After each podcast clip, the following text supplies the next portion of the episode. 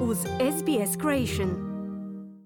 Za SBS na hrvatskom Ana Solomon u današnjem prilogu govorimo o rezultatima nedavno provedenog istraživanja koja otkrivaju povećanje broja roditelja koji osjećaju negativne posljedice pobačaja ili mrtvorođenosti, zbog čega se odlučuju patiti u tišini i osamiti. Više u prilogu Aleksa Anifantisa. Gubitak novorođenčeta uslijed pobačaja ili mrtvorođenosti za neke ljude koji žude postati roditeljima može biti vrlo bolno bolno iskustvo. Rezultati nedavno provedenog istraživanja u zakladi Gidget koja pruža emocionalnu podršku ljudima koji očekuju dijete ili novopečenim roditeljima upućuju na povećanje broja roditelja kojima je teško podijeliti svoje osjećaje o gubitku djeteta s drugima.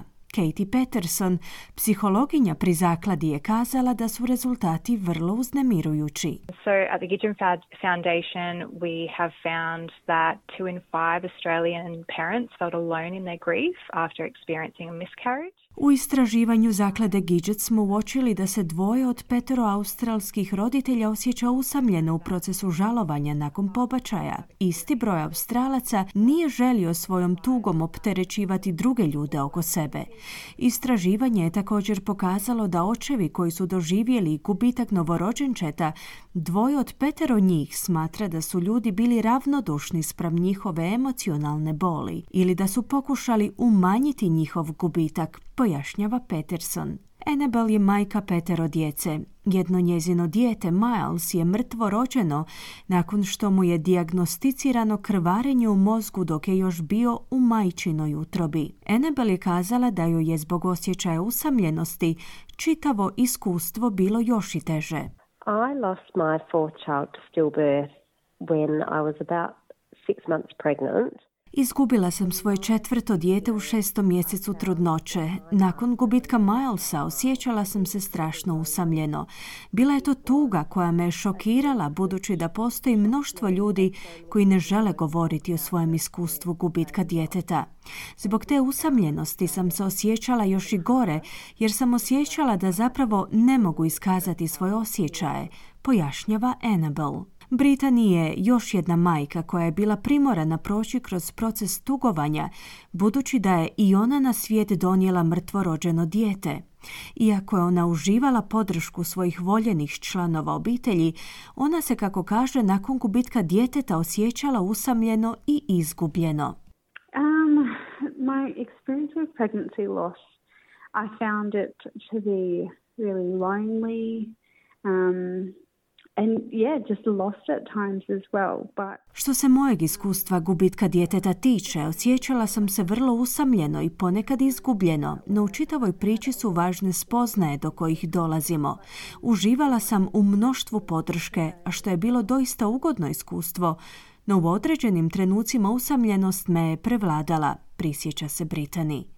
Za mnoge ljude spomenuti životni događaj predstavljaju tabu temu. Britan je kazala da stigma koja okružuje tu problematiku treba biti uklonjena kako bi se omogućilo većem broju ljudi da se ohrabre na pokretanje razgovora o svojim osjećajima.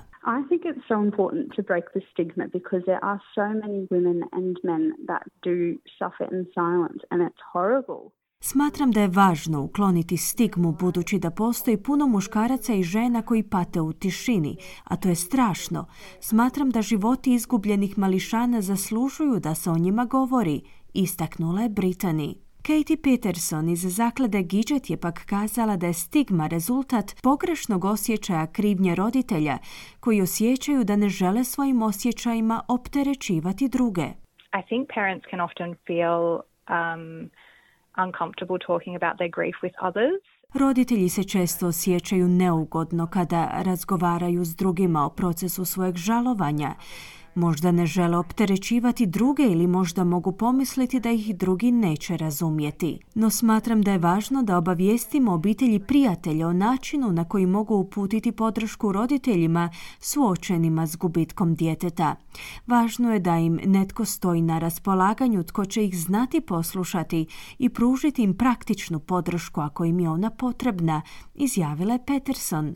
Britan je pak kazala da niti jedan par suočen s gubitkom ne bi smio šutjeti o tome. make a plan to seek support um, and to be open and honest about how those around you can best support you. Like Planirajte traženje podrške, iskreno i otvoreno pristupajte ljudima kako bi oni znali na koji način vam mogu uputiti pomoć i podršku.